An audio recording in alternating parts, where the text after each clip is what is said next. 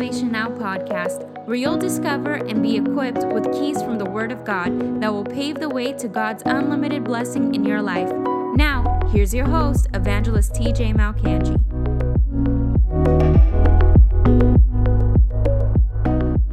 Welcome to the broadcast. What you just witnessed, I played that video at the onset of this broadcast because of uh, today's topic on um, soul winning and evangelism by fire. You just witnessed one of the greatest evangelists to ever walk on this planet called Earth. His name was Reinhard Bonnke. He passed away, I believe, last year or the year before at 79 years old. He had led 79 million uh, souls to the Lord Jesus Christ in his lifetime.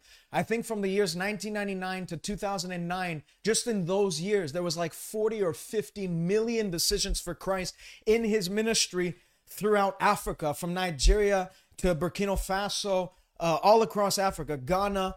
And God mightily used that man of God not because he was something special not because he was uh you know some some angel on the earth. He wasn't Elijah reincarnate. What he had was a burden for his generation. And that's why God uh, called him and, and used him mightily because he was his eligibility was not based on his ability. His eligibility was based on his willingness to go.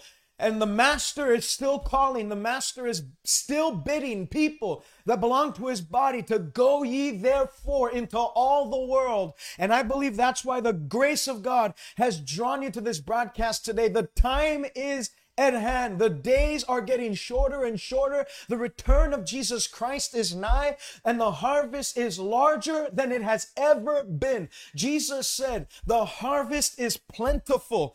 Man, if I'm coming out hot, it's because that video fires me up. That video puts a fire in my bones to see the greatest display of God's power in our generation. If God can use a man from Germany who had no ability to speak, he was like a stammerer, he did not have eloquence eloquence of speech, if God? Can use someone like that to be used as his mouthpiece for that generation that he lived in and reach the untold millions for Christ, then I tell you, quit using excuses as to why God can't use you and start to look at the examples of Scripture and the examples of, I'm, of what I'm playing right now. The, the, the evangelist Reinhard Bonnke, the evangelist uh, Billy Graham, that I have all his most of his books lined up behind me uh, those men that were not special people, but they submitted to the will of God. And as such, they did what no eye was able to do, what no eye was able to see, what no ear was able to hear, what nobody had ever conceived in their hearts. God did through them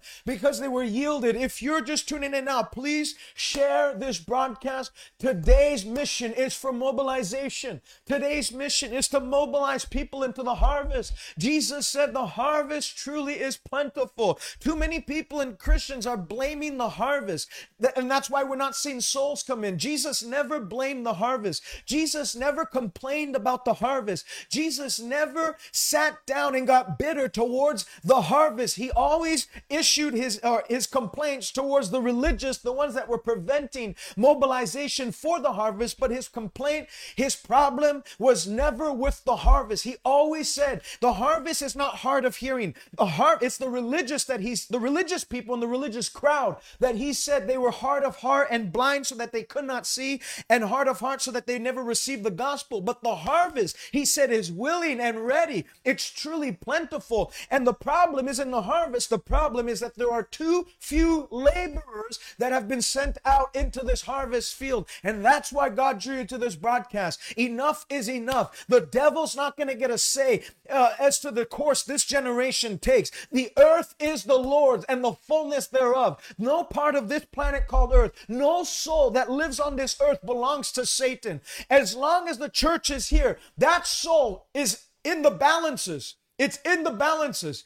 And as long as they remain untold, the gospel holds no power at all unless it is spoken and preached. The gospel is no gospel at all unless it is told, unless it is shared, unless it is delivered to the multitudes. Jesus did not waste his time praying for souls to come into the kingdom and then do nothing about it. He prayed, he fasted, he went 40 days to do that. But then this beginning of signs did Jesus in Cana of Galilee, and he began to manifest his, his glory to his disciples. He began to preach, saying, The kingdom of God is at hand. Therefore, repent and believe. And as people came to him, the sick were healed, the dead were raised, the lepers were cleansed, the gospel was preached to the poor, those that were bound by demon spirits were set free, the captives were delivered, the oppressed were released, the favorable year of the Lord was preached, the lost were found, the dead were raised, and God's glory was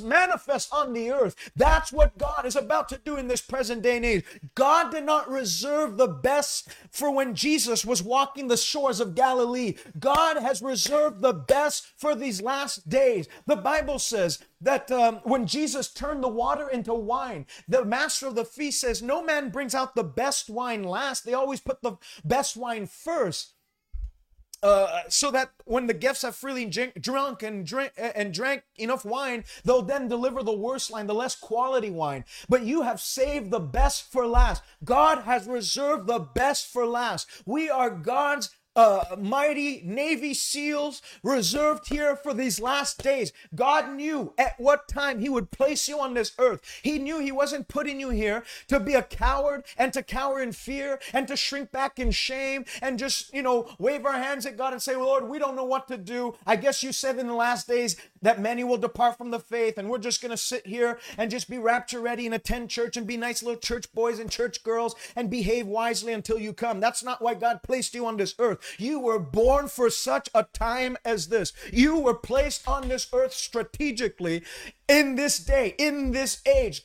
Acts chapter 2. In the last day, says God, I will pour forth of my spirit on all flesh, and young men shall rise up, young women shall rise up, and they shall prophesy. They'll prophesy like Ezekiel prophesied. Yes, the dry bones are real. Yes, things look like they're not improving. However, if there's just one who has the word of the Lord in his mouth and will believe it to the point of prophesying to their generation and stop carrying away, just staying in the prayer closet, but start coming out of the closet and start declaring this gospel that Paul said, I'm not ashamed of the gospel of Jesus Christ, and declare to the dry bones through crusades and mass evangelism and personal evangelism. We're going to see the raising up of the dry bones coming together one to one, the sinews and the flesh restoring, and an exceedingly great army shall arise. The devil, we are not going out uh, like shy cats beating down uh, pray that the enemy's just had his way with, and then Jesus is coming to rescue us from this. No, we are going out. He's coming back for a bride that is spotless, that is glorious, that is strong, and that is powerful. And you're a part of that bride in the name of Jesus Christ. If you're just tuning in now, please share this broadcast. And we're going to raise up an army today. I want to go through very quickly seven reasons why you must be a soul winner. But before I do that, I want to read out of Romans chapter 10 and beginning with verse 6. Romans chapter 10 and verse 6, the Bible says, The righteousness of faith speaks in this way. Don't say in your heart, Who will ascend into heaven? That is to bring Christ down from above. Or who will descend into the abyss? That is to bring Christ up from the dead.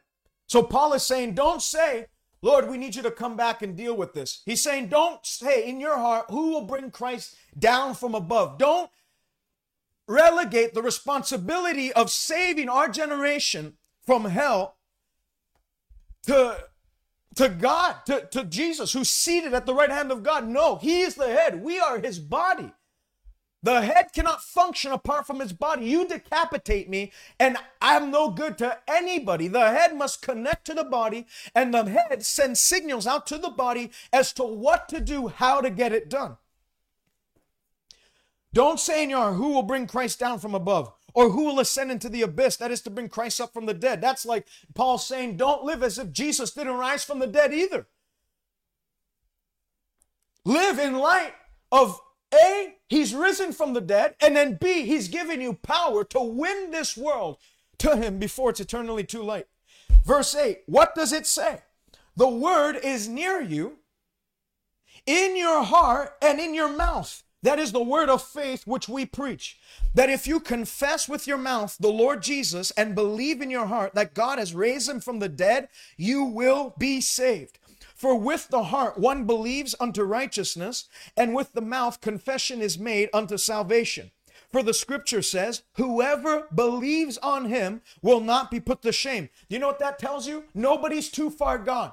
Nobody is too far gone for Jesus to save. Everybody is somebody to Jesus. Everybody. It doesn't matter if you're in the crack house or the whorehouse or, or in uh, the White House. It absolutely does not matter. Nobody is too far. The Bible says in Ephesians 2 Christ's blood has drawn near those who were far off. By the blood of Jesus Christ, he came to preach peace to those who were near and to those who were far off. That means no matter what people have done in their past, no matter their background, no matter their race, no matter where they come from, no matter if they grew up poor or they grew up rich, no matter if they grew up free or they grew up as slaves, it doesn't matter if they grew up as a as a a, a con man or a nice little church boy. Everybody fell short of the glory of God. Everybody has fallen short of God's standards and as such needed a reconciliation with God. And that reconciliation came through Jesus Christ. And the same grace that extends to those who grew up in church but haven't been born again, but then all of a sudden they actually, their eyes are open and they're no longer just church attendees, but something happens in their heart where they're born again. Those ones who were near the same grace extended to them is the same grace that reaches down deep into the horrible pits of sin and raises people up to place them on the rock, the gospel of the Lord Jesus Christ. Hallelujah. Why you must be a soul winner. Let's continue on. For there's no distinction between Jew and Greek. For the same Lord over all is rich unto all who call upon him. God's not making duck, he's not playing duck, duck, damned. He's not going around the circle and he's choosing some and others he's like, no, you're going to hell. I actually didn't send Jesus for you. God so loved the whole world. He makes no distinction.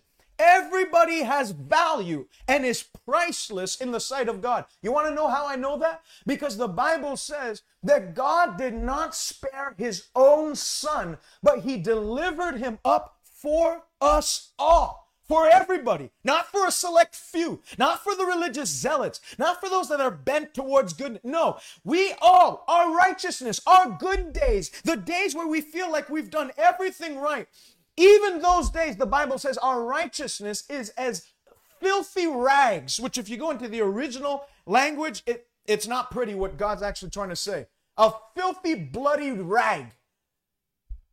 So people that think, well, you know what, I give to charity, that's not going to get you into heaven.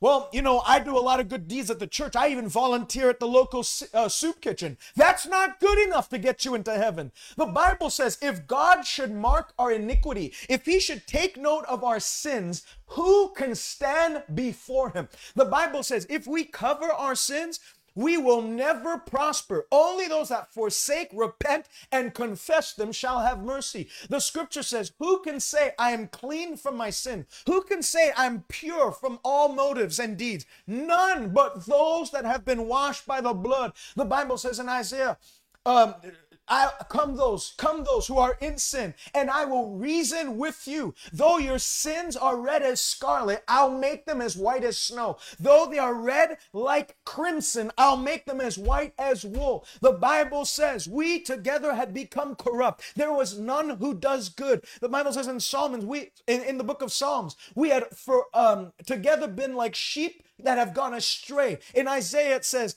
that we uh, all together. There was no one who did good. There was no one who sought after God. There was no one who was reaching to God. That's why the gospel is not us reaching to God. The gospel is God reaching to us and us gra- us grabbing that hand of grace and being reconnected to him. That's why the Bible says when Jesus was on that cross, he had his hand stretched out across that wooden beam. One hand was stretched towards God, the other hand was stretched towards you and I. Those who forsake and reject that hand of grace, there's an eternal hell waiting for them. But to those that do believe, the message of the cross is foolishness to those who are perishing, but it is the power of God unto salvation to everyone who believes. That's why I'm passionate about this Stop focusing on harvests that aren't interested in what you have to hear. Stop focusing on that one person that you've been preaching to for the last 40 years and they're not interested. They, Jesus even said, Kick the dust off your feet and go to the next town. There's too many people that are hungry and hurting and deprived and are ready to receive Jesus Christ to focus and um, direct our efforts and resources towards those who are overfed goats sitting in the church. It's about time we start to direct our energy, our resources, our time.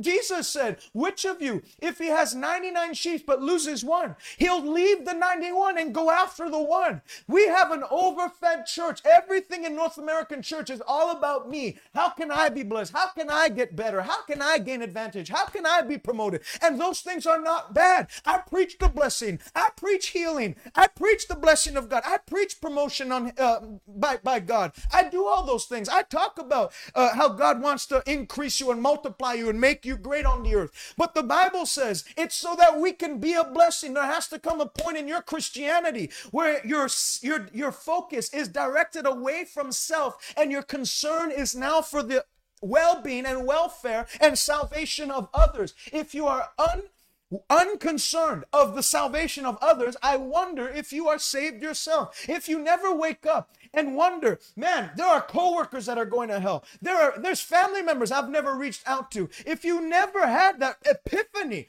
then you have to check whether you're even born again. Because one of the fruits of being, the main fruits of being born again, the main manifested expression of our reborn again nature is our undying, relentless passion to see others saved with the same grace and power that we've been set free uh, we've been set free by. That's why the John chapter 4, you see Jesus go to a Samaritan woman and he preaches to her.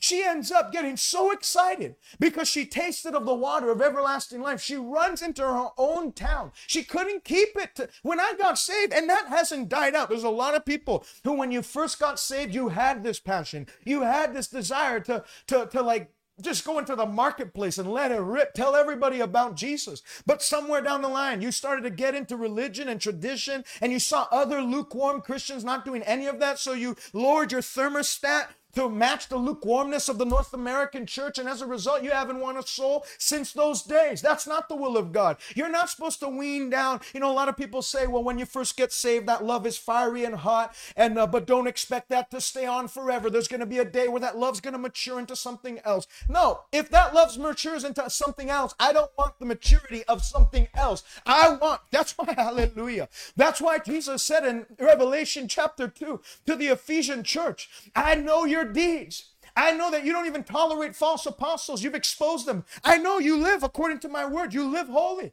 But I have one thing against you. You have left your first love. You've left that first love. You've left that first passion. You've left that first desire, that eagerness, that burning, uh, chasm, that zeal to see others saved. But I tell you now, repent. Do the deeds you did at first, or else I'm coming to remove the lampstand. Soul winning is not an option for a believer. It's not something we just do when we we have nothing else to do. It's not a minor program on the on the list of programs the church is called to do. It is the main program. Jesus' first command was what? I, what did he tell Peter after he multiplied the fish in his boat in Luke chapter 5. He said, If you'll follow me, I'm going to turn you into a fisher of men. No longer you're you going to fish fish. I'm going to turn you into a fisher of men.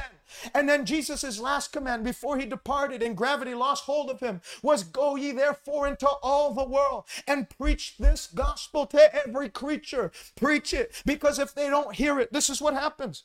Verse 14. How then shall they call on him in whom they've not believed? How can they call on him in whom they have not believed? And how shall they believe in him in whom they have not heard? And how shall they hear if there's no preacher? Why do you think God raises preachers up? So that we can be entertained in church? So I can be a little more charismatic and I, I'm more of your cup of tea so we can have divisions. Well, I, I actually like listening to this preacher over that preacher. I like, you think that's why God raised up preachers? So we can have different sectarianism in the church based on our style of preaching? Oh, he, he yells a little too much. Oh, he whispers too much. I don't care if you yell or you whisper. If you're winning souls, you're my family. You're my kind of person. Did Jesus raise up preachers for our entertainment? So we can have something to listen to on our way to heaven? No. Ephesians 4 says God gave gifts to the church some apostles, some prophets, some evangelists, some pastors, and some teachers. For what? For the edification of the church, for the, the equipping of the saints for the work of the ministry. The equipping, preachers are to equip people to know how to do the work of the ministry. What's the work of the ministry? Glad you asked. Paul said in First Timothy, he told Timothy, endure afflictions, be watchful in all things, do the work of an evangelist so as to fulfill your ministry. The work of evangelism is the fulfillment of the ministry we have each received from the Lord. How shall they believe unless they unless they hear the word? And how can they hear unless there be someone that tells them? And how shall there be a preacher unless he is sent? As it is written, how beautiful are the feet of those who preach the gospel of peace, who bring glad tidings of good things. But they've not all obeyed my report or my gospel. For Isaiah says, Lord, who has believed our report? So then faith comes by hearing, and hearing by the word of God. Turn with me to Second Corinthians and chapter chapter 5 2 corinthians chapter 5 this is what the word of god says beginning with verse 9 therefore we make it our aim whether present or absent we make it our aim to be well pleasing to god. For we must all appear before the judgment seat of Christ, that each one may receive the things done in the body according to what he has done, whether good or bad.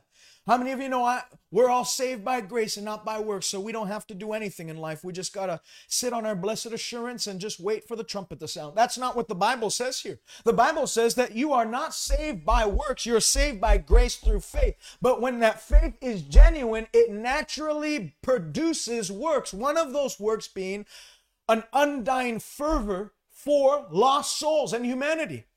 And the Bible says we're going to have a judgment. Well, how many of you know we've escaped judgment? We're not going to be judged by God. We're not going to be at the judgment seat, the white throne judgment. We're not going to sit at um we're not going to be at the judgment seat the world's going to be at that didn't accept Christ, that rejected the Messiah.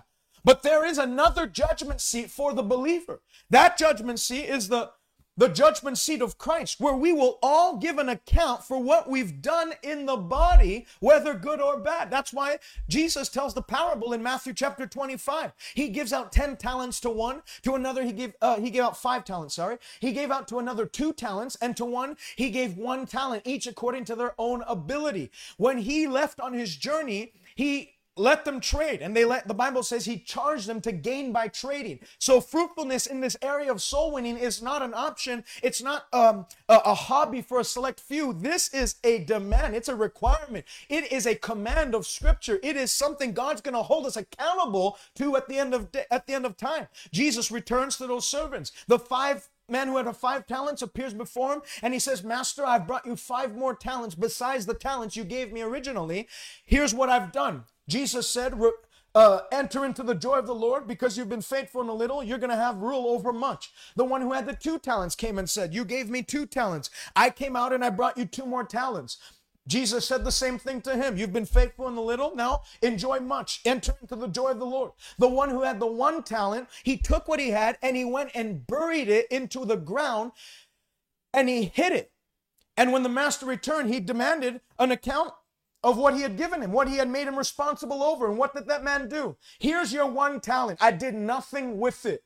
What did Jesus do? Oh, well, I didn't expect you to do much. That's why I gave you one talent. No. Oh, well, you know what? You, you had a nine to five job. You had a nine to six job. You worked two jobs on weekends. So you know what? I'm going to cut you some slack. That's, I'm not, uh,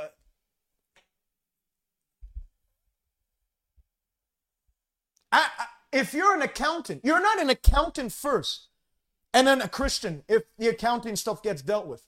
If you're a, a bricklayer, you're not a bricklayer first. If you're a singer, you're not a singer first. You are primarily a Christian. Your identity is with Christ first and foremost. Your allegiance is to Christ. That's why Jesus said people store up riches on earth. They work nine to five, they work nine to six, nine to seven, nine to eight. They burn themselves up so that they can store up a small treasure, a small riches for retirement so that they can live off the last 15, 20, min, 20 years in uh, on earth in leisure in luxury and in rest and comfort just like that parable of the man who had had an unprecedented amount of crops come in one year. The bible says he said man i have so much crops. What am i going to do? I'm going to burn down my barns. I'm going to build greater barns and I'm going to say to my soul, soul, take ease, eat, drink, be merry, enjoy life, for, for we have many goods laid up for many days. God appeared to him in a dream one night and said, You fool, this very night you're going to die. Then whose goods will those things be which you have eagerly worked after to obtain. Jesus said, Don't work to store up treasures here on earth. Work to store up treasure in heaven. How do you store up treasure in heaven?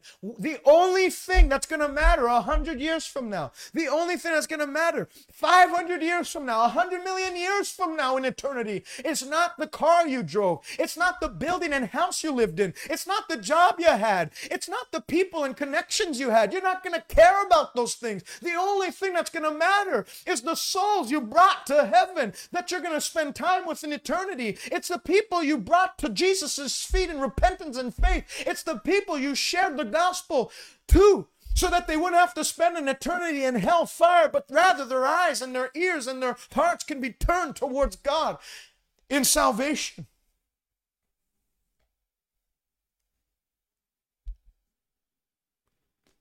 We must all appear before the judgment seat of Christ, knowing therefore the terror of the Lord. We persuade men. So what happened to that man with the one talent? He didn't he did not know the terror of the Lord. He didn't know what was coming. He thought, well, you know what? At least if I bring him back what he gave me, then the master will be satisfied. What did what did the master do? You wicked and unprofitable servant. I want you to write in the comment section, God requires fruit from me. God requires fruit from my life. God requires fruit from my life. God requires fruit from my life.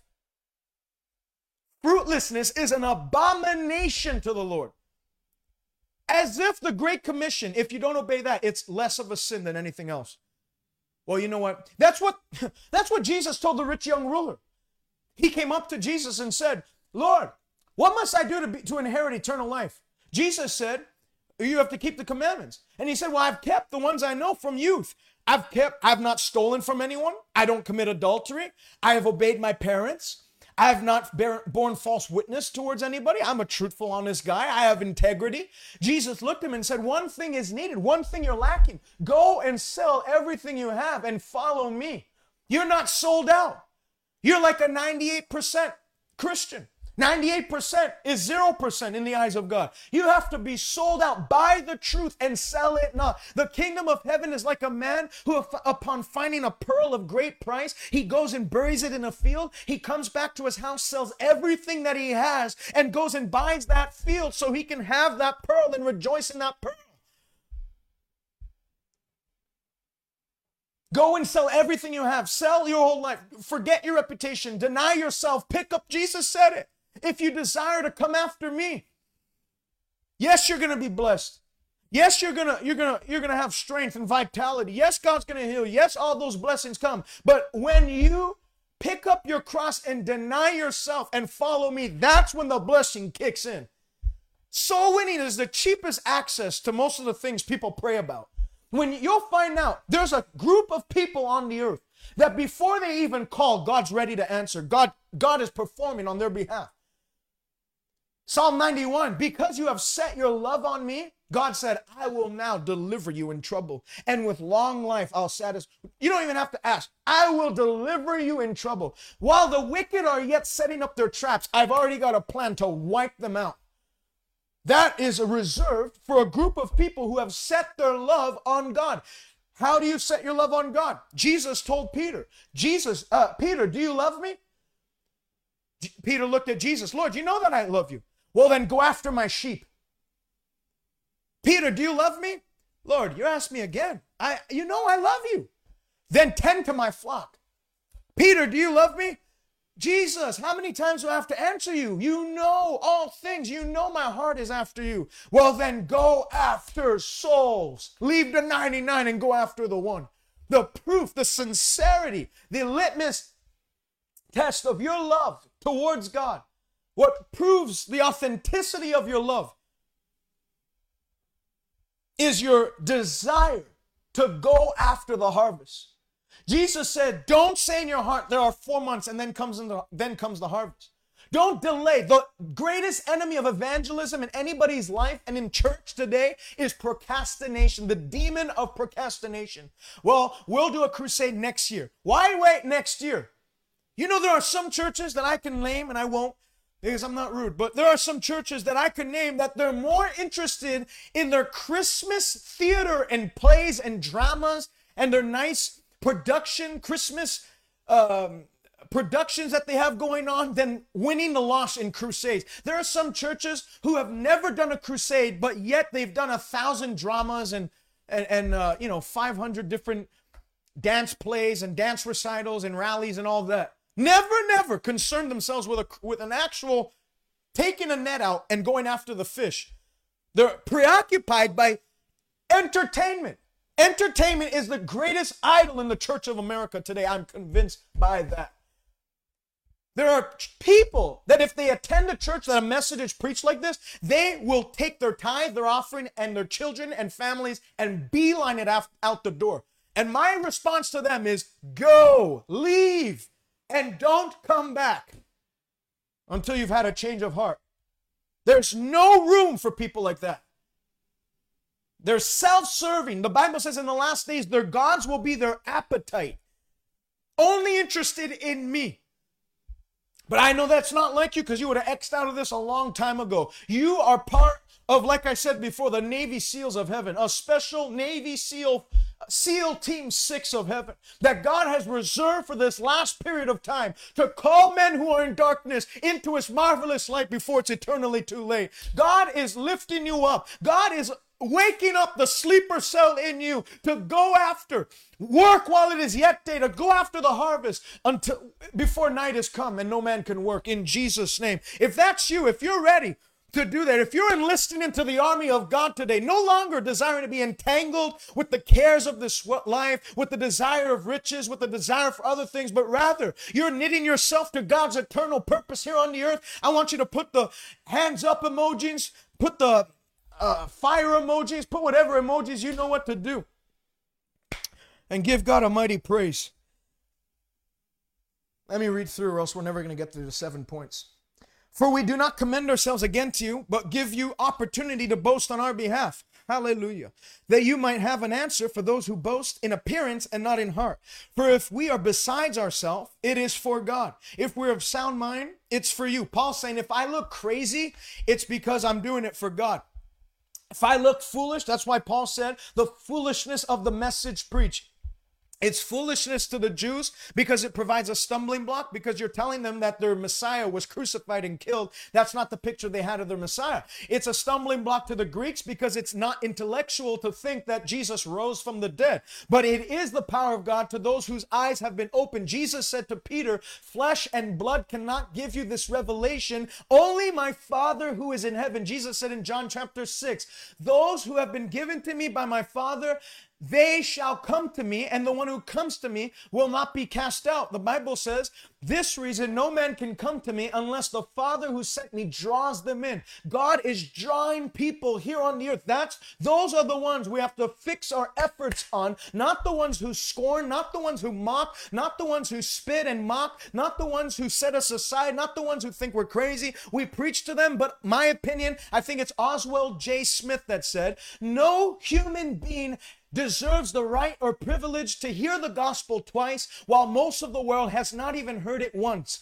I'll say that again. No human being has the right and privilege to hear the gospel twice when most of the world has not even heard it once. There is a people, even in America and Canada today, probably the first generation since the inauguration and the um, of the United States of America and of Canada, the nations, since their rising, since their birth I believe this is the first generation in North America that has no clue who Jesus is.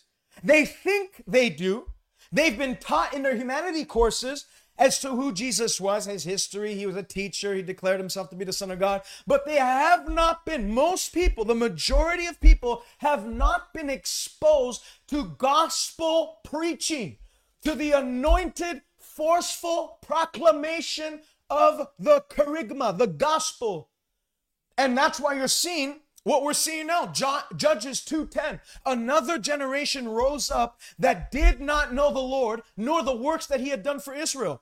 In the 50s, the 60s, the 70s, they saw the tent evangelists. They saw, they witnessed Oral Roberts and the healings that were manifest in his meetings. They saw Billy Graham packing out crusade stadiums and lives being transformed at a, at a high rate of conversion. They saw T.L. Osborn doing these mass crusades overseas with them passing um, wheelchairs from the back to the front as people were getting healed, miracles popping like popcorn all across the field. They saw R.W. Schambach doing tent crusades. The, the news of that day, they would actually report the news. Imagine that. They would report revivals. They would report when dead people were rising. You know that there's a city in, Zion, uh, in Illinois called Zion, Illinois. John Alexander Dowie um, actually was the founder of that city. He was a preacher and he had the revelation of Acts 10:38. No doubt you know Jesus Christ of Nazareth, whom God anointed with the Holy Ghost and power, who went about doing good, healing all that were oppressed of the devil. He took that literally. Imagine when people start taking the Bible literally and let, instead of trying to find an inter- interpretation that suits and explains their lack of power. He took it literally and he went and established a church in Zion, Illinois. And um they actually declared Zion, Illinois, in his day and even after his death. They declared Zion, Illinois, the healthiest city in America because John Alexander Dowie, when he read Matthew 9, uh, 36, I believe it is, that Jesus went about in all the cities and villages, preaching the gospel, teaching in their synagogues, healing all that were oppressed by the devil, healing every sickness and healing every disease amongst the people. He then read in John 20 where it says, As the Father sent me, now I send you. So he took that. Well, if Jesus was sent by the Father and he went to teach and preach and heal every sickness and every disease, and now Jesus said, As the Father sent me with the same purpose and the same ex- express mission that now he's sending me, then I'm going to go heal every sickness and I'm going to go heal every disease. And so they declared, the news report declared Zion, Illinois, the healthiest city in America. He had uh, Zion Healing Homes across the city where it wasn't just John Alexander, this, you know, deified man that was going around. No, he told the people the same power that's in me is in you. And so he mobilized, like I'm trying to do right now, mobilize regular folks, regular congregation members, people that just believed to go and set up healing homes in their own respective homes. And it came to pass, anyone that came into those healing homes were healed of whatever disease they had. God is looking to do that again here on the earth. But He's looking for people that'll say, Not Lord, I'm able, but Lord, I'm willing. I will go. Send me. If you don't send anyone else, send me. If nobody else answers the call, I will go. People say all the time, well, I'm not called to evangelism. You irritate me because you don't know the Bible. It's not a, a specific call, it's a general call to all who call upon the name of the Lord. I read a quote before and I want to read it uh, by William Booth, the founder of the Salvation Army. And he said, and if you know the Salvation Army, the history of it, not what it is now, obviously it's like, you know, there's a few good churches and stuff, but mostly it's it's a collections bank where they collect food and they collect clothes and whatnot. But the found the foundations, the, the way the Salvation Army was founded, it was a soul winning mission. They weren't. I'm not against handing out socks and clothes and painting houses and doing all the humanitarian works. I'm not against that. I think that the church should do that. I'm not against building hospitals. I'm not against building orphanages. One of the things that we're charged to do is to care for the orphan and the widow. I'm not against those things. However, that is not the primary task of the church. And whenever we start to adopt secondary and tertiary uh, tasks and functions and adopt them as number one function, we get become confused, and that's where problems, strife, division, and and uh, schisms arise in the church. That's when things go bad. That's when the energy and the life force of the church pretty much drains out. That's when people start to go to gossip because they are not uh, they're not picking up and uh, dealing with the assignment, the main assignment that they've been given to deal with. So Salvation Army does that. But look at the foundation. Look at what the founder said, William Booth. He said this Not called, did you say? Not heard the call, I think you should say. Put your ear down to the Bible and hear him bid you to go and pull sinners out of the fire of sin. Put your ear down to the Bible and hear the burdened, agonizing heart of humanity and listen to its pitiful wails for help. Go and stand by the gates of hell itself and hear the damned entreat you to go to their father's house and bid their brothers and sisters and servants not to come to the place of torment. I think it was C.T. Studd that said, Some want to build their churches by a chapel's bell. I want to set up a rescue mission a yard from hell. Some want to build their churches in nice, beautiful, cute suburbs of America where all is flowers and daisies. T.T. Studd said, I'm going to go to the place where I'm a yard away from the kingdom and the throne of hell itself and get people snatched out of the grip of the devil and into the kingdom of heaven. For we are besides ourselves, it is for God. If we're a sound mind, it's for you. Let me skip uh, verse 14. For the love of Christ compels us, compels us, pushes us to do it, presses in us to act on this mission of soul winning. Because we judge thus that if one died for all, then all died. And he died for all, that those who live should no longer live for themselves, but for him who died for them and rose again.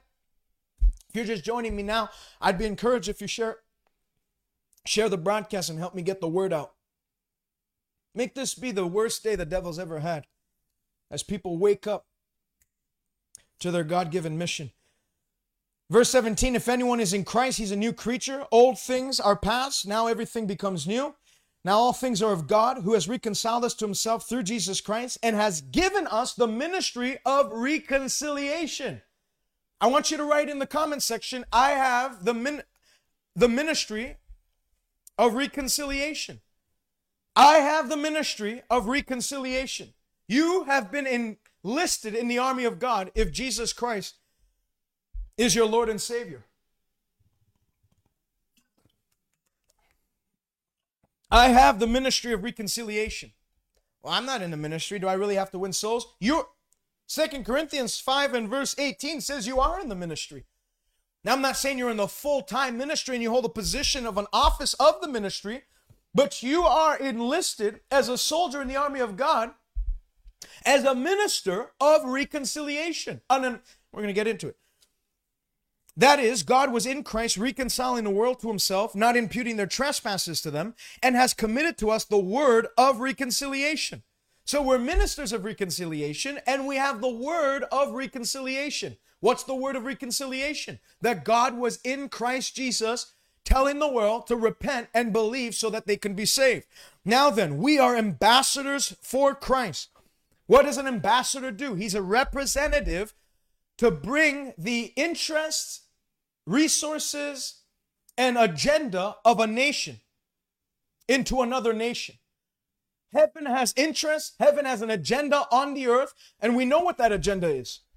You have before you're going to ever want a soul win, you're going to have to find out what God's will is concerning souls to be won. Does God want everyone to be saved and come to the knowledge of the truth? Yes, we see that in 1 Timothy chapter 2. He desires all men to be saved and to come to the knowledge of the truth. God, the Bible says in Ezekiel 18, I take no pleasure in the death of the wicked. The Bible says in John 3:16, God so loved the whole world that he gave his only begotten son that whosoever believes on him should not perish. God's desire is not that men die in sin and perish and spend eternity in hell. His desire is to see men saved and come into a relationship with him. The relationship that was severed and broken in Adam has been reconciled and re um, revived in Christ Jesus. The Bible says in 2 Peter 3 9 that God is not slow or slack concerning his promise of coming back again, but he is being patient towards those who aren't saved that they should repent and get saved before it's eternally too late. He's being patient towards us, not willing that any should perish, but that all should come to repentance. So any doctrine that tells you that God wills for some to be saved and others to, to go to hell is a doctrine of demons that is trying to zap the sap the church, completely strip the church of a zeal for soul winning. Because if you don't even know if God wants the person to be saved, why are you even going to take a step in the direction of him getting saved? What are you going to do?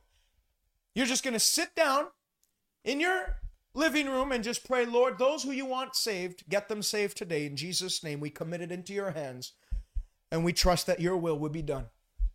That's not the way Jesus told us to pray for the harvest.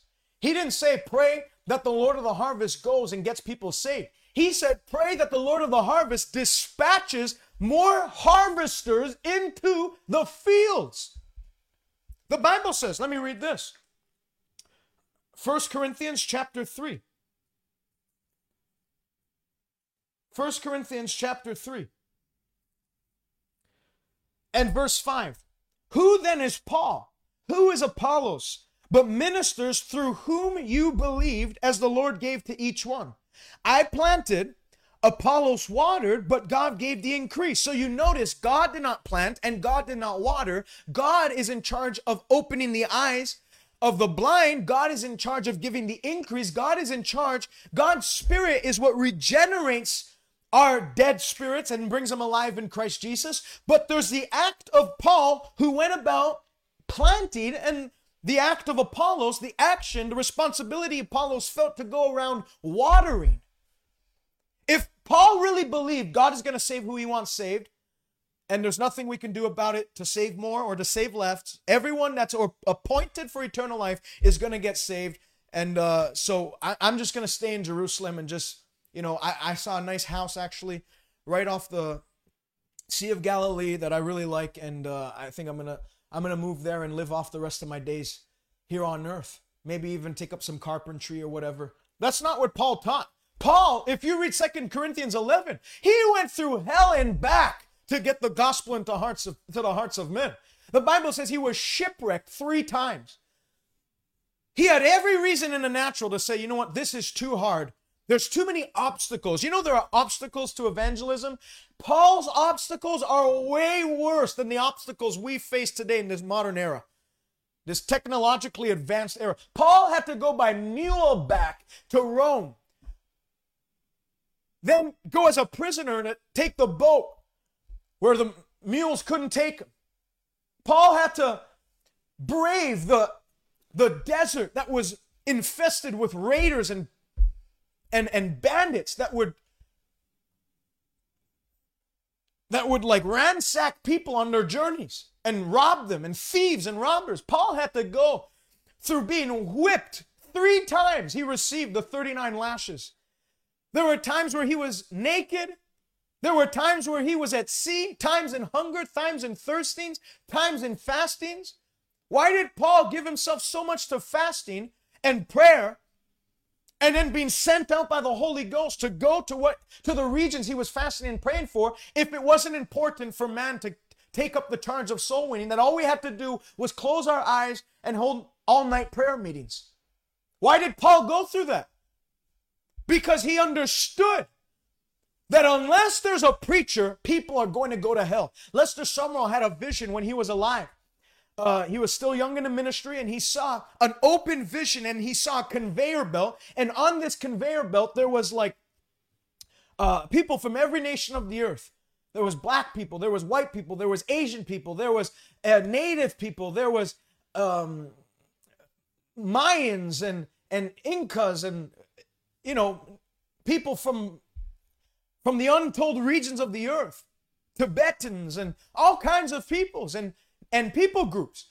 And he saw them on this conveyor belt and they were just helpless as they were moving towards a cliff. And as they fell over on that cliff, there was a lake of fire that consumed those that fell into it.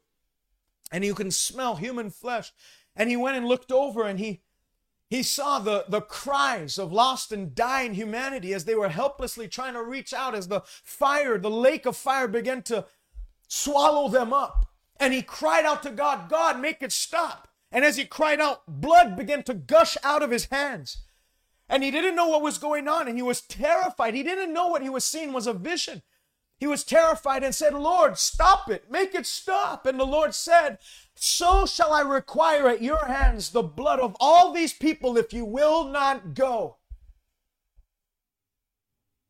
Their blood shall be required at your hands. Ezekiel 3, he didn't know was a verse in the Bible. Ezekiel 3 says, if you if I tell you to go and warn the wicked and you don't go, the wicked will die in their sin and their blood will be required at your hand. If you go and warn the wicked and they don't repent, They'll still die in their sin, but at least you have freed and alleviated yourself from the blood of men. That's why Paul said, I am free from the blood of men. For I did not shrink in declaring to you the full counsel of God. I didn't shy away of talking about repentance. I didn't cower away in talking about sin. I dealt with the issue of sin. I dealt with the problems of sin. I dealt with the root of humanity's problems. It's not a weird quirk. It's not a habit, a bad habit we have. No, it is the poison and venom of hell that is in the bloodstream of all humankind, and it took the sinless, perfect, without spot or wrinkle blood of Jesus Christ to wipe the guilt stain of sin away from humanity. I didn't shrink back from declaring to you that unless you repent, you too will die. Jesus said, on the, ta- the tower that fell in Siloam and it killed those 18 people. Do you suppose they were worse sinners than everyone else in Jerusalem? No. People always say, well, why do bad things happen to people? Is it because some sin more than others? No. Jesus said it's not because they were worse sinners, it's because they were sinners. And as such, they were under the curse. And he says, unless you repent, you will all likewise perish. It's not that there are some, you know, there are sinners and then there's bad sinners. And then, you know, some sinners, they'll get to heaven through the skin of their teeth. And bad sinners, they're not going to make. No. We have all fallen short. We all are unworthy in the sight of God. And unless we repent, we will all likewise perish. The curse of sin is real, but much more real is the blessing that comes on you when you hand your life over to God and He gives you His righteousness. And He says, Now you are a new creature. Your old things have passed away. All things have become new. Come to me, all that are weary and heavy laden by the burden of sin. I'm going to give you my yoke. It's easy and my burden its light, and all things shall be made new. I'll wipe away the tears sin has caused you to tear up, and I'll give you joy unspeakable and full of glory. Hallelujah.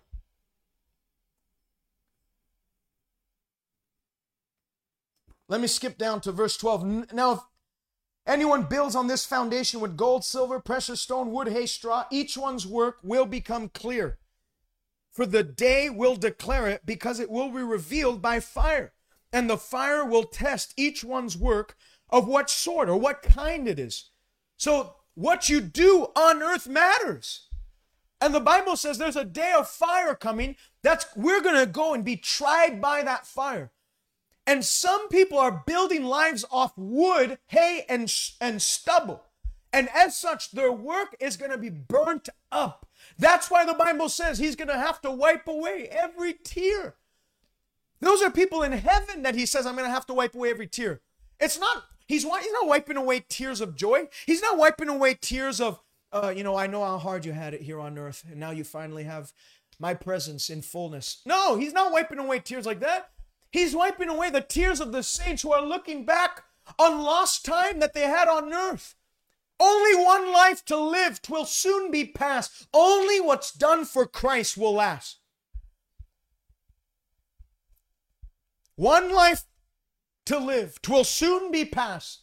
Only what is done for Christ will last.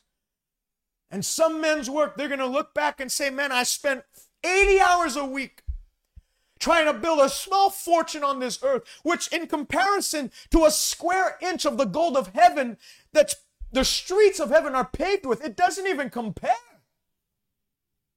I wasted all that time building up a small fortune so I can live well and comfortably. Meanwhile, I was ignoring eternity. That's why Paul admonishes the Colossian church. He says, if you've been raised up with Christ, then ignore the things of this earth. Seek those things which are above, where Christ is seated at the right hand of the Father. Be heavenly minded. Well, some people are so heavenly minded, they're no earthly good. I can guarantee you that there's a lot of people that are so earthly minded, they're no heavenly good. That what a lie of the devil. They're so heavenly minded, they're no earthly good. Did Paul say you should be earthly minded, or did he say you should have the mind of Christ? And what was Christ's mind set on? The Bible says he steadfastly set his face to go to Jerusalem. To do what? To die and give his life for lost humanity. Luke 19:10 The Son of Man came to seek and to save those who are lost. Each man's work will be decl- will be revealed by fire, and the fire will test each one's work, what kind it is. If any man's work which he has built on it endures, he will receive a reward.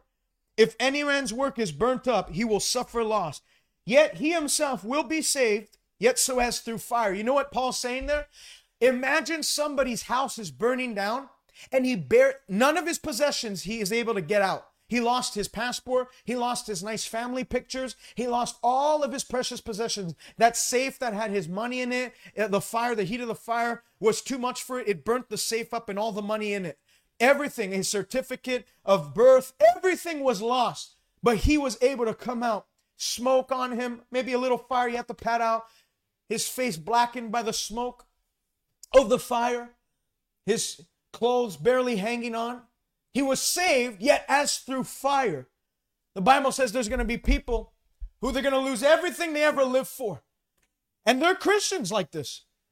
They're, the Bible talks about carnal Christians. They're not spiritually minded. Doesn't mean they're not saved. They believe on Jesus. They're going to make it to heaven. But they're carnal Christians. They're still dealing with the flesh, still dealing with their own ambitions. And the Bible says they're going to be the ones where God's going to wipe away their tears. But I want to show you, before I, I go too long on this, sorry, an hour, I want to show you seven reasons why you must be a soul winner. Number one is sin is the problem, and the blood of Jesus is the cure. Romans 3:23, we've all fallen short of the glory of God, and the wages of sin is death. Why do we have to tell our neighbors about Jesus? Why should we share the gospel? Why should we be zealous for evangelism? Like Paul says in Romans 12, fervent in spirit, zealous and serving the Lord. Why did Paul say in 1 Corinthians 15 58, be steadfast, immu- immovable, always abounding in the work of the Lord? Always. Why did Paul say, I account my life as no count dear to myself, so that I might preach this gospel and solemnly testify of the gospel of the grace of God? Why did he do all those things? Because he understood that our objective is not to caress or make people comfortable in their sin. There's a lot of people who are saved, and when someone comes to them with a problem, you know what they do? You want a hug? That's not the love of God. The love of God isn't giving people hugs. Jesus didn't come to this earth to throw us a mattress and a crumb, few crumbs of bread so we can at least be comfortable in sin. Jesus came, hallelujah, to kill sin, kill sin and the power of sin, to destroy him who had the power of the devil, to put away sin in the flesh. The Bible says that um, we couldn't deal and put away sin in the flesh, in that we were weak in the flesh. But what we couldn't do, Jesus did. Jesus did. So that the law of sin and death, we would be freed from it and now be partakers of the law of the law of the spirit of life in Christ Jesus. We're not called to issue hugs out. Well, come here, let me hug you. That's not the love of God being made manifest. In this was the love of God made manifest that he sent his only begotten son. I want to read a scripture. I believe it's in the book of Jude. This is off the cuff, so I might be wrong. The book of Jude says this But you, beloved, build yourself up in your most holy faith, praying always in the Holy Ghost. Keep yourself in the love of God, looking for the mercy of our Lord Jesus Christ unto eternal life. And some have compassion, making a distinction, but others save with fear, pulling them out of the fire, hating even the garments defiled by the flesh. That's the love of God. Pulling people out of the fire of sin is a demonstration of the love of God towards mankind.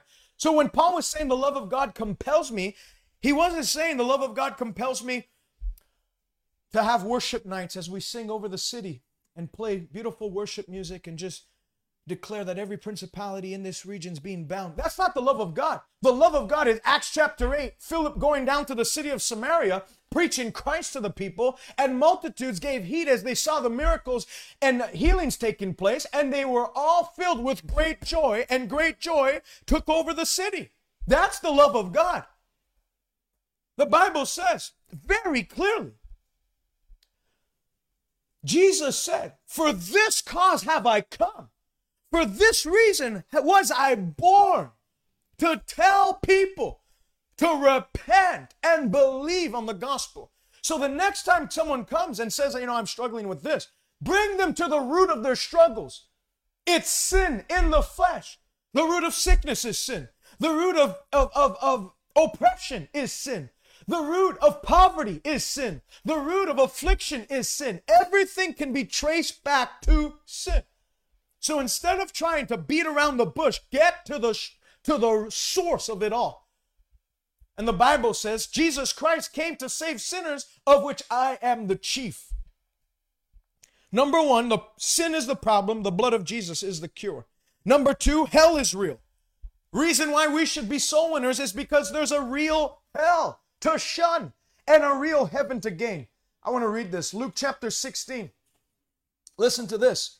Luke 16 and beginning with verse 19. So for people that say hell's not a real place, Jesus, this is not a parable Jesus is about to say because Jesus never used names, actual names in parables. He always referred to people uh, in a general sense. But here he's using a specific name.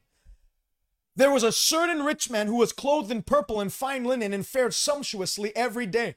But there was a certain beggar named Lazarus, full of sores, who was laid at his gate, desiring to be fed with the crumbs which fell from the rich man's table. Moreover, the dogs came and licked his sores. And so it was that the beggar died and was carried away by the angels to Abraham's bosom.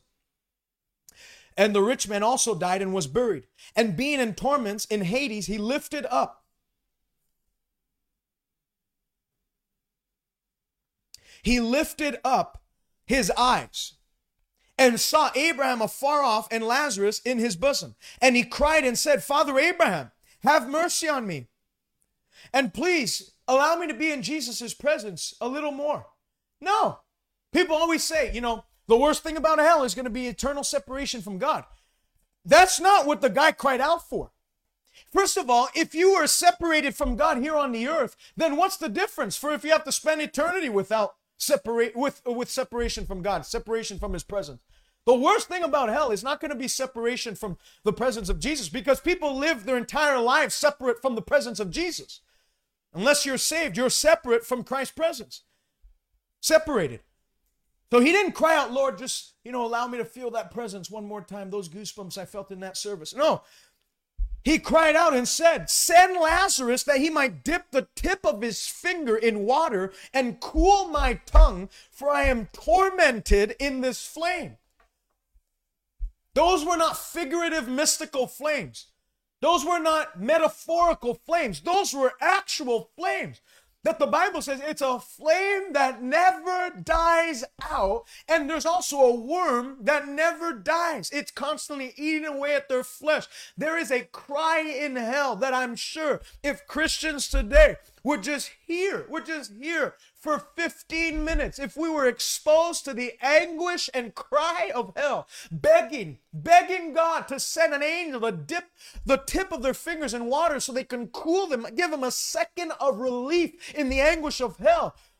If we could just have a sound clip, a snippet, 30 seconds, I'm sure would give us a zeal enough to run, to run like that atheist in England and who criticized the church and he said, if you actually believe there's a hell and that people who don't repent will spend eternity there. And you're still sitting on a church pew warming it up for Sunday. You're a twisted people. He said, I would, I would, if I believed in all that, I would cross all of England on my knees on shattered glass to get this message to just one soul. That's what he said. I would cross all of all of England on my knees on shattered glass to get the message to one soul. Dip your finger in water and cool my tongue, for I'm in torment in this flame. There's several cries in hell. One cry of hell is anguish, a cry of anguish, a cry of torment, a nail on the chalkboard sound that would disturb the comfortable spirits of those sitting on church pews. Then, ver- moving on, Abraham said, Son, re- remember that in your life you received your good things, and likewise Lazarus evil things.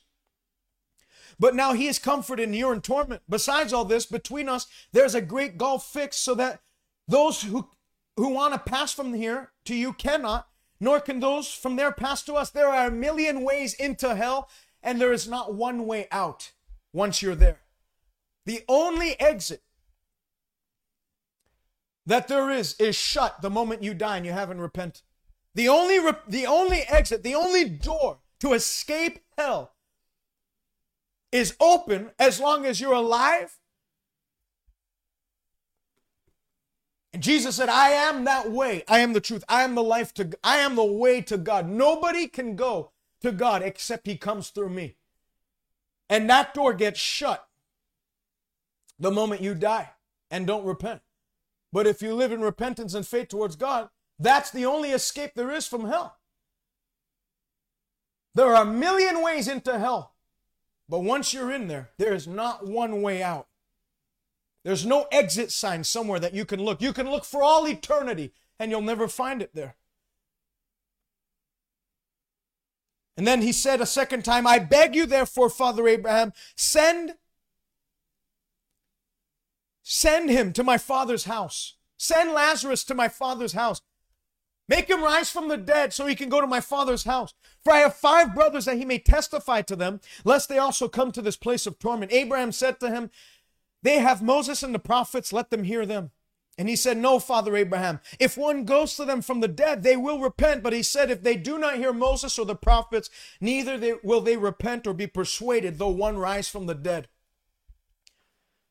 So the second cry in hell is God, if I won't leave, the, if there's no way out for me, at least send somebody. I can tell you, if there's any praying done in hell, those prayers are directed towards, obviously they're not honored, but those direct, those prayers are directed towards God so that he would mobilize people for the harvest, lest they should come to this place of torment. I read the quote before. Put your ear next to the gates of hell and hear the agonizing souls and cries of tormented souls day and night, bidding people to go and tell their brothers and their sisters lest they should come to the place of torment. Hell is a real place, and it wasn't made for you. It was made for the devil and the third of the angels that fell with him. Jesus said, I'm going to prepare a place for you. Heaven was made for you. If it were not so, Jesus wouldn't have brought it up. But he said, I'm making a mansion for you with your name on it, so that where I am, when I come again, I'm going to receive you to myself. Number three. And remember, Revelation 20 says the books were open, and every man's name or woman's name that was not found in the Lamb's book of life was cast into a lake of fire. If you don't think hell is real, there was a book written not too long ago that talks about hell's a fictional place, that it's not a real place, by a pastor who talks about hell being a fictional place, that God in his love would never send anybody there. God doesn't send men to hell. Men send themselves to hell when they hear the gospel and reject the hand of God's mercy and help. God doesn't why does God send people to hell? I could never love of God. God created man in free freedom having the, the ability to choose for themselves whom they will serve, whether of sin leading to death or righteousness leading to God and life. Man himself, we were born in sin. We deliberately sinned against God. Adam of his own will. God did not send an angel to pin him to the ground and then force feed him the apple or whatever fruit it was. Adam, of his own volition and will, ate of that. God had no obligation. People that say, why does God send people to hell? God had absolutely no obligation to redeem man at that point. He had no obligation. He had no um, nothing holding him to it. He's the God. Nobody appointed him. He's the God of all heaven and earth. Nobody appointed him. Nobody elected him. He can't be impeached. He's unelected. He's the CEO of all things. Whatever the Bible says, he sits in the heavens and does whatsoever he pleases. And when he could have just said, you know what? You foul humans, after everything I've done for you, I gave you every tree to eat of it, and yet you have to go to that tree. You know what? I'm going to burn it all, and I'm going to just, I'm going to start brand new, create another species. He didn't do that. He didn't do that. He had no obligation to save, but God demonstrated his love towards mankind that he sent Jesus Christ to die while we were still in sin. God doesn't send people to hell. God has done everything in his power to make sure you don't go there.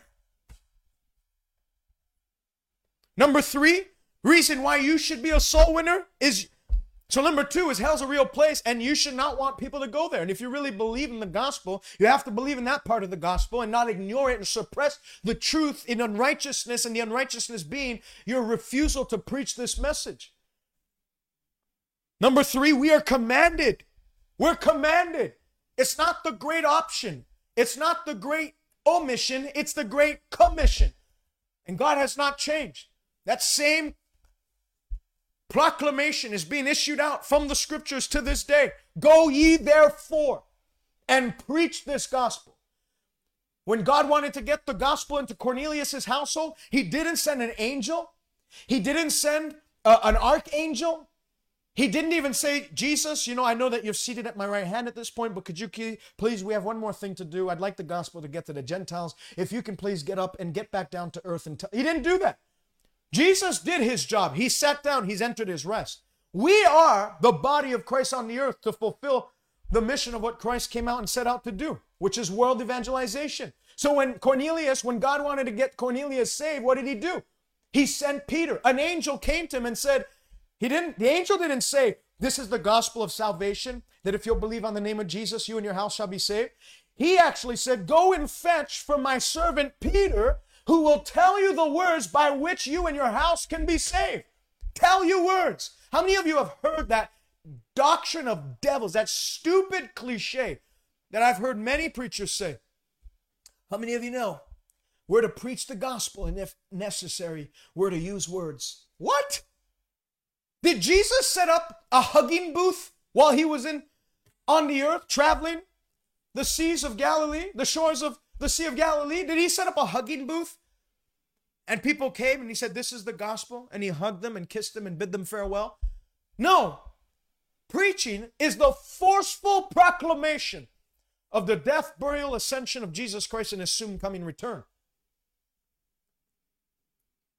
Preach the gospel if necessary. People are going to read you before they read anything you have to I'm not obviously fruit is important. You shouldn't be an arrogant jerk because then yes, you're going to do a great disservice to what you're the message you're speaking. However, if all you are is a good guy and expecting people to report to repent based on your goodness, based on, you know, I've never seen that guy get angry. Man, that guy's such a loving guy. Every time I'm in need, he gives me a call, checks in, checks in on me. That's not the gospel. That's not the Great Commission. Man, that guy gives so much to charity. Man, there's something in me that, you know, I think I'm going to get right with God because of how much money that guy gives to charity. That doesn't happen. People get right with God. When Peter went, he opened his mouth and spoke. Jesus, they came to him from every direction, and he sat them on the mountain and he opened his mouth and taught the multitudes.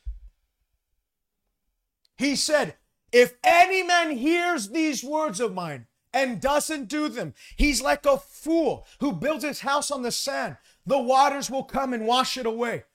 But whoever hears these words and does them, that man builds his house on the rock, and though he encounters trial and tribulation, he will overcome them all. We're commanded. Our generation of Christians is responsible for our generation of souls here on the earth. Every generation of Christians that rises up is responsible for the souls. David, when he had served his generation, we're not here to be served by our generation. We're not here to blend in with our culture. We're not here to just, uh, uh you know, blend in until Jesus comes and then we're finally going to rise up and say, ha ha, we're actually children. No, we are here to occupy until Jesus comes. We are here as ambassadors of heaven. What does an ambassador do? He ushers in the agenda of the nation he represents. We're here ambassadors of heaven to bring in, to usher in the agenda of heaven, which is to have all men saved and come to the knowledge of the truth. We're commanded. Number four, understand reasons why you must be a soul winner. Number four, the work of the devil is destroyed when you soul win. You can't see humankind as um, just flesh and blood, and we're all just we're all just numbers. We're all just pawns in a system. We're all just, you know, temporal beings. No, every temporal flesh that you see behind it is an eternal soul that needs to be saved. And not only that, even if people smile in your presence, you have to see that there's a broken heart behind every smile people try to maintain.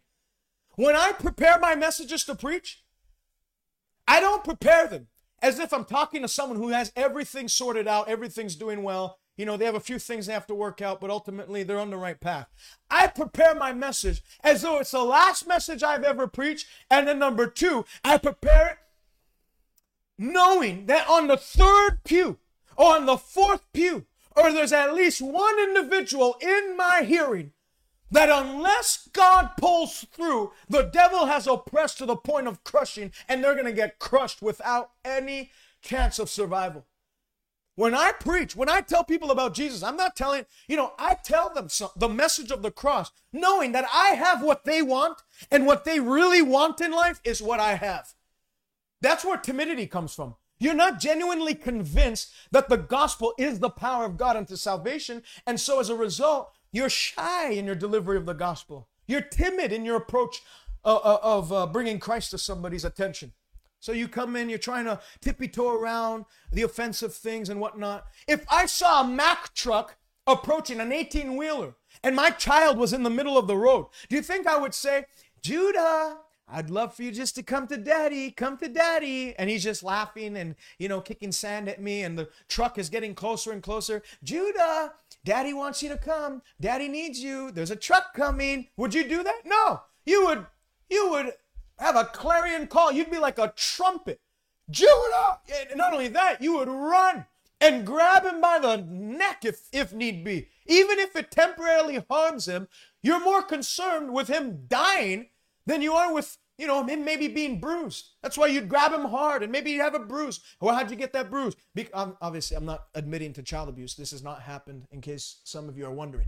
But what I am saying is, I wouldn't feel bad about the bruise. I wouldn't feel bad of the temporary offense that I've caused them because I know that I've saved them from being crushed. Well, that's what people, when you understand that there's more in it for people to hear the gospel than there is in the offense of the gospel, you're not going to shy away. You're going to move in and do everything in your power. The Bible says we are to compel them to come in. Anagazo is the Greek word. It means to forcefully push towards. It means to do everything in your power to make them come in. It means to do things even illegal if it means them coming in. That's what anagazo means. It's it's actually one of the root words of agonizing. We are agonizing for them to come in. When you see what the devil's done to our generation, where pharmaceutical industries are being rich, made rich and wealthy off the sufferings of mankind, there's going to be something produced in you that's not just going to have you sit by and say, well, you know, let's just pray that they come to the knowledge of. No, there's going to be something new that's going to push you to action. When you see drug addicts come in, something will rise in you and you actually see the torment they're feeling and you know have compassion from something will rise in you where you're not going to be content. Having them go another day like that. But you're going to fast and pray to secure power with God to set the captive free. That there'd be no demonic resistance that can get in your way the work of the devil is destroyed through soul winning. People aren't helped haphazardly. God is not have a lottery system in heaven and then now serving Leonard Leonard Thomas. Leonard Thomas, if you can please come forward, I'm going to heal you today. No. Men are set free.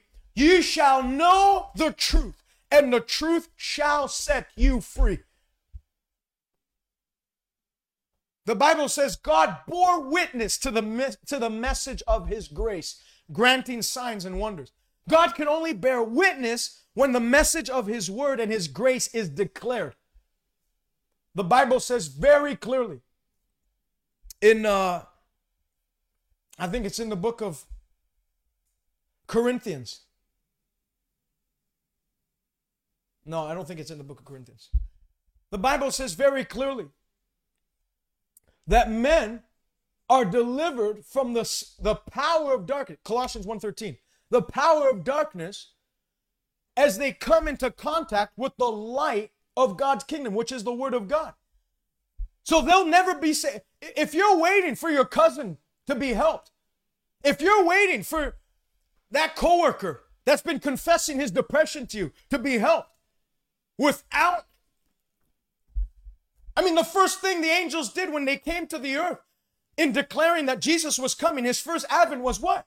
Glory to God in the highest, and on earth peace, goodwill, and joy to all the world. Jesus is the joy of the world. If you don't share share Jesus, someone else, God will raise someone else, hopefully, to get the gospel to them. But you're gonna you're gonna forfeit your reward. Number five reason you should be a soul winner is Jesus is coming back soon. The Bible says, as the Acts of the Apostles in Acts 1 8, as they were waiting and listening to Jesus speak, all of a sudden gravity lost hold on him and he began to ascend into heaven. And they were straining their eyes as he a cloud received them out of received him out of their sight. And two angels stood by them and said, Why are you straining your eyes looking up into heaven? The mission's no longer up there, the mission's here on earth. This same Jesus whom you have seen go and taken from you, will in like manner come back one day. Not a spiritual return. Jesus' physical body will return to the earth. And the Bible says there's going to be five foolish virgins and five wise virgins. The Bible says in Proverbs 11:30, he that wins souls is wise. So soul winning is actually a product of wisdom.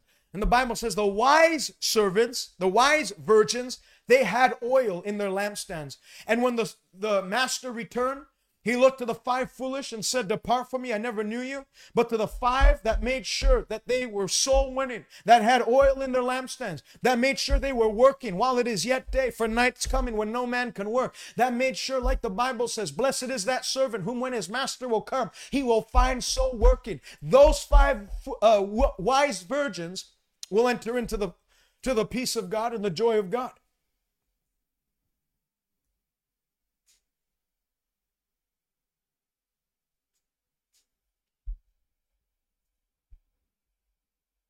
Jesus is coming back soon. The Bible says in Matthew 24, when you see these signs happen, when you see these signs taking place on the earth, increased earthquakes, increased pestilences, new viruses, every single year almost.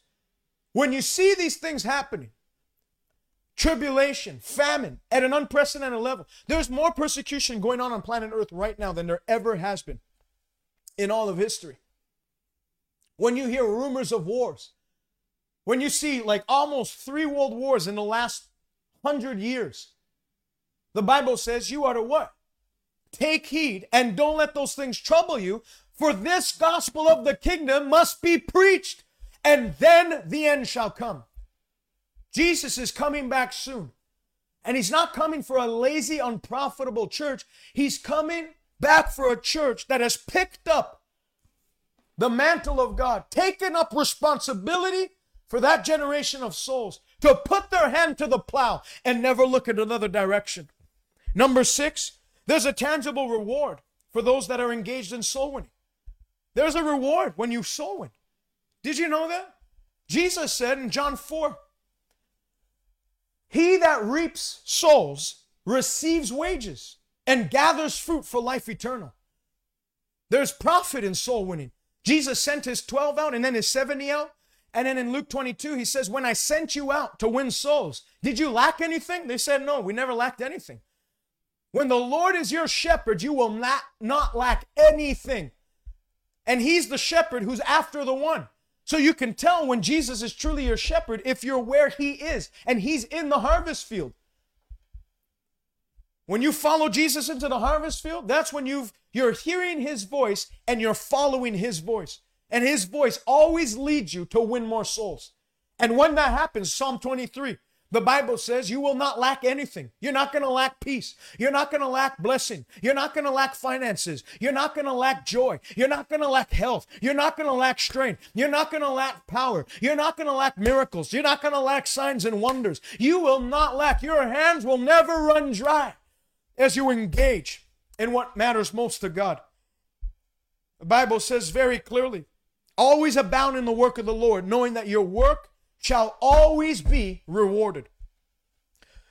Number seven, and lastly, and this is important, especially in a day where there's antidepressants all over the place. America is the most medicated on antidepressants.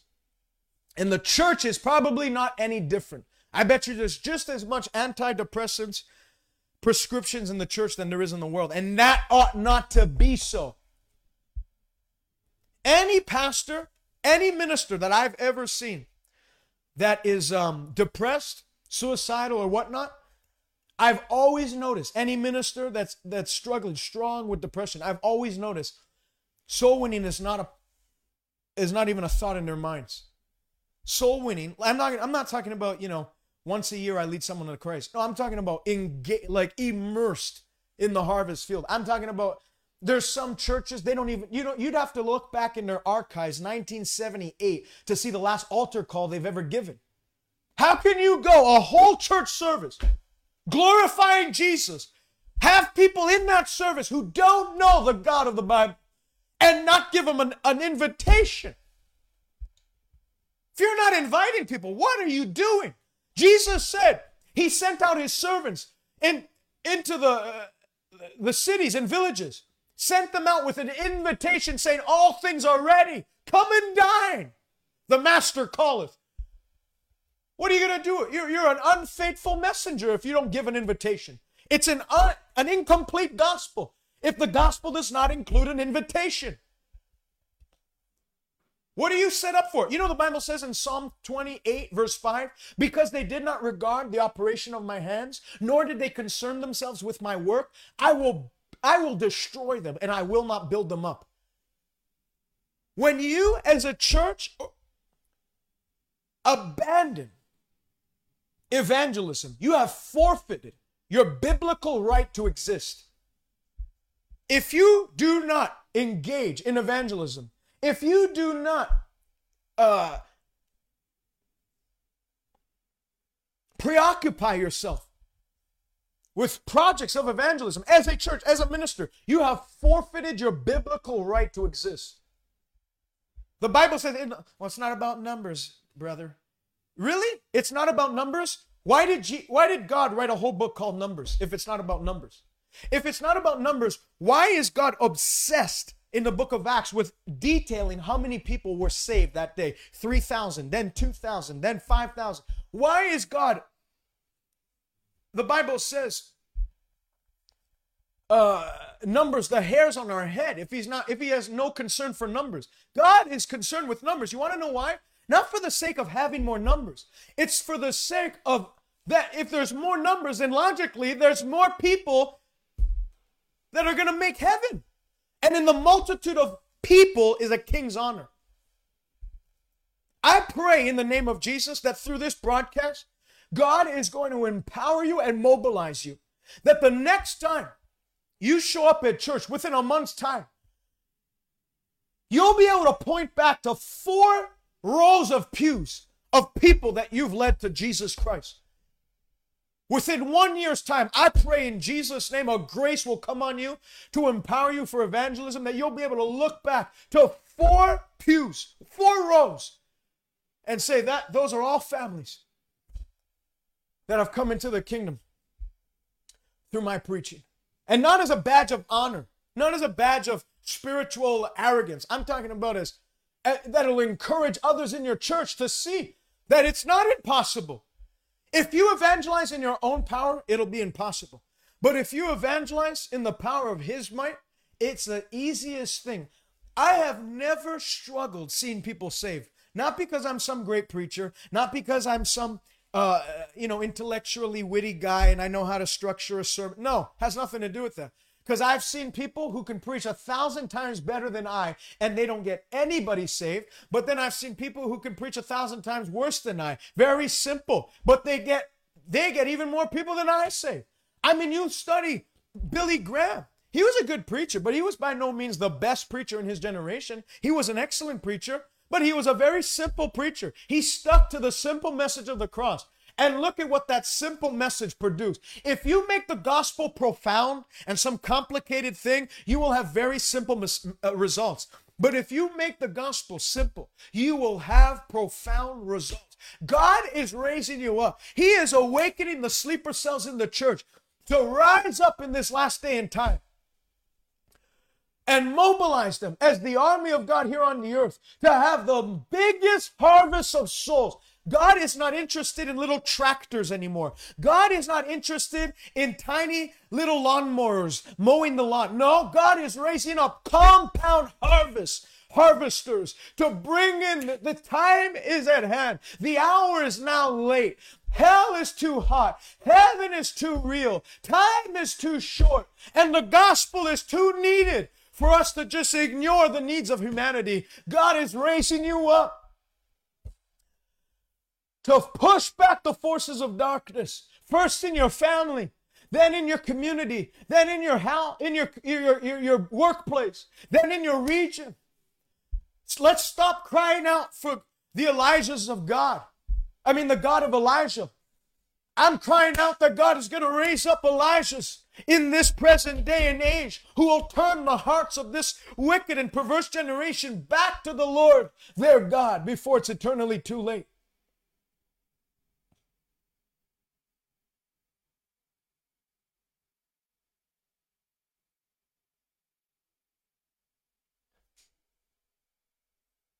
Well, I don't know how to speak. I'm not really that good of a articulator. Like I really can't articulate my words. I can barely f- speak for free. How am I going to speak publicly? Doesn't matter what you feel right now. Doesn't matter how you are right now. Doesn't matter your abilities. The Bible says the power of Christ will actually make up for your lack and insufficiency and weaknesses. And you'll see when you start to operate in, in this anointing, it's addictive. It's addictive. When you start seeing people's lives transform, it's addictive. And I was, I don't even know why I didn't get to the last point. The last point was um, soul winning will secure supernatural joy for you at all times. At all times. So, like I said before, a lot of ministers that are struggling depression and like bad depression, a lot of them you can see they don't, they don't, they're not concerned with the work of evangelism. You know why I know joy comes to soul winners? Because the Bible says, when you bring a sinner to repentance, all of heaven rejoices over one sinner that repents. And the Bible says it's a, it's a spiritual law. Whatever you water, you will be watered with in return. Whoever you water, he that waters others shall himself be watered. When you water heaven with joy by winning souls, God and the Spirit of God will water you and par- allow you to be a partaker of that heavenly joy. That's why when I do evangelism and I see hundreds of people getting saved in a given night, I I remember in Peru we saw 1500 people saved in 3 nights. You know what that did for me? You could have told me the worst news ever. And I would have still smiled and laughed. I was so happy because of mass conversions. I was so happy seeing people's lives turned around, people's bodies healed, blind eyes. I was so happy with people's eternal destinies being ch- changed in, in the twinkling of an eye. I was like bubbling. It was a joy inexpressible and full of glory. You want joy? Get busy winning souls. You want joy? There's nothing that you pour out into another soul that God won't pour out into your heart. You're sick in your body? Preach healing to those that are sick. Lay hands on the sick, see them recover, and you'll see. Just like in any pipe, like my faucet, when I turn the faucet on, the faucet, the spout of that faucet gets the taste of the water before I do. You're a faucet for God. When you turn the faucet on and begin to share this gospel with others, you get the taste of the goodness of God first as you pour it out into others. You're in need of, uh, of breakthrough in an area? Preach the gospel. You're going to see the same gospel that's going to set the person you're, you're preaching to free.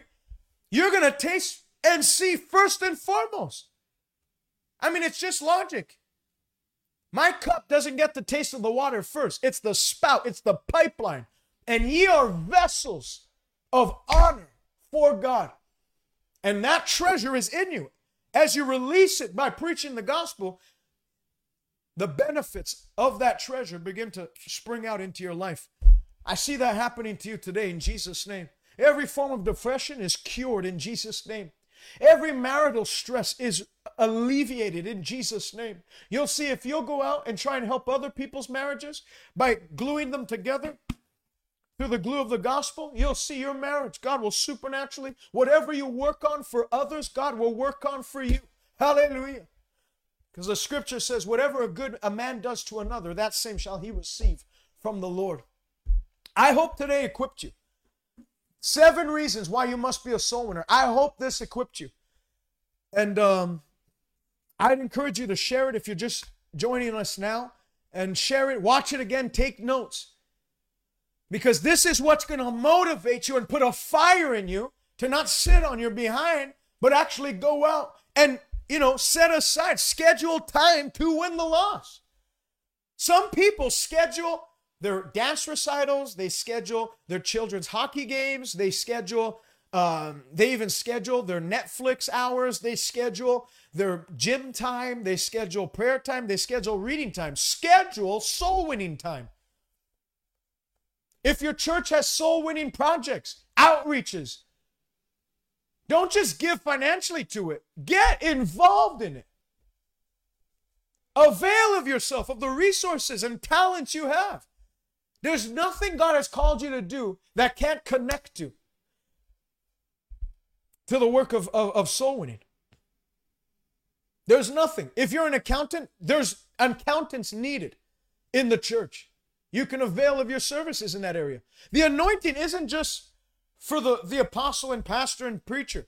The anointing can work through you, can flow through you. I can't go to where you go to work. I can't I can't invade your school. Matter of fact, in most schools, I can't even get into in Canada because they won't let any gospel be uh, preached on, on, on a school platform. But you can. And that uh, same anointing that flows through me, the same anointing that flowed through Reinhard Bonnke, that drew multitudes as he as he proclaimed the good news of salvation. As you are faithful in speaking his word, have confidence that the seed implanted will produce. So shall my word be. You don't have to help the gospel. The gospel in and of itself is enough to see people saved and transformed.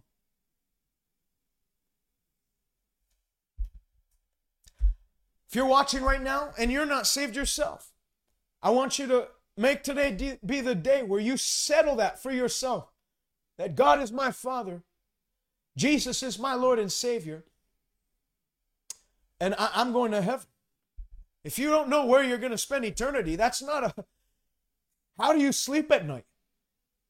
The I mean, I told you, the return of Jesus Christ, the last prophecy that there was to be fulfilled before Christ could return was um in Matthew 24 when you see the fig tree bud again, which is Israel reborn as a nation, which happened May 14, 1948. Uh, when you see that happen, that generation that lives and sees that happen will never pass away until everything else comes to pass, the return of Christ.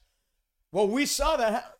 I didn't see it physically, but I can read about it. 1948, Israel was born again as a nation, born again, born, re, re, re-emerged as a nation. And that was the last thing that Jesus said would happen before his return came. That happened. So there's nothing stopping it. Every scripture, every prophecy has been fulfilled to the T. So there's no there shouldn't be a question mark with regards to your salvation. You can know these things have been written so that you know that you have everlasting life. The Bible says you can't serve two masters. You'll be loyal to one and hate the other.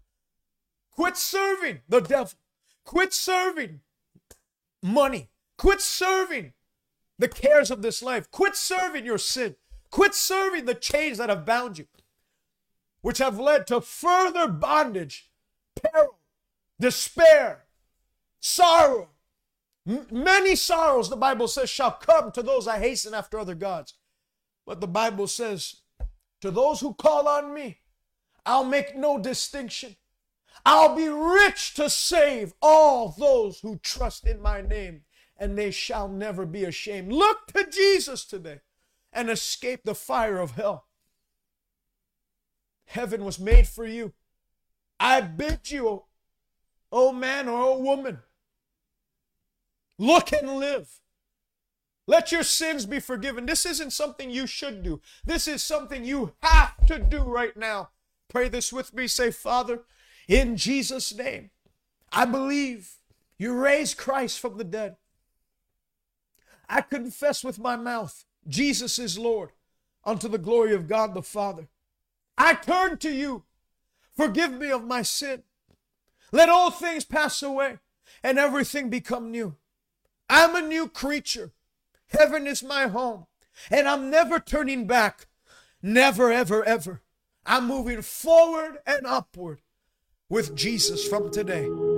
Amen. Stay connected with us by visiting us on Twitter, Instagram, or Facebook by searching at TJ Malkanji or visit us online www.salvationnow.ca. God bless you, and until next time.